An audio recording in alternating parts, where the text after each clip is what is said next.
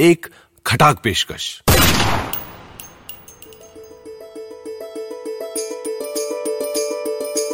यशवंत व्यास के लिखी कवि की मनोहर कहानियाँ। को पावर्ड बाय बीमा गराज। सुना रही है सीमा पाहवा किस्सा नंबर 22 कवि ने आम का पेड़ बोया।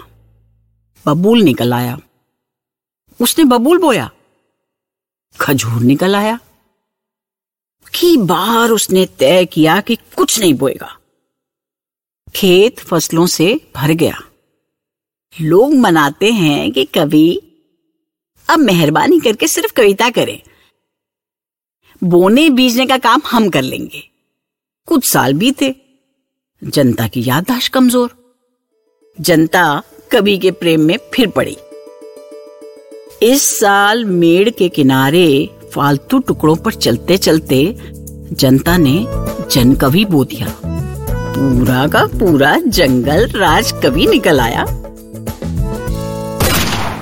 खटाक पॉडकास्ट को powered by Bima Garage. Download करें बीमा गराज की हॉबनॉब ऐप और घर बैठे पाएँ अपने क्लेम्स की सारी झंझटों से छुटकारा। बीमा गराज के साथ अब आसान है।